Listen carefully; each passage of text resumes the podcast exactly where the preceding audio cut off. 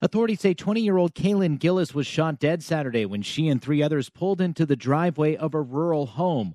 Washington County Sheriff Jeff Murphy says the group was looking for a friend's house, and once they realized they were in the wrong place, they began to leave. The subject came out on his porch for whatever reason and fired two shots, one of which struck the vehicle that Kaylin was in. Gillis was killed. Under arrest and now facing second degree murder charges is homeowner Kevin Monahan.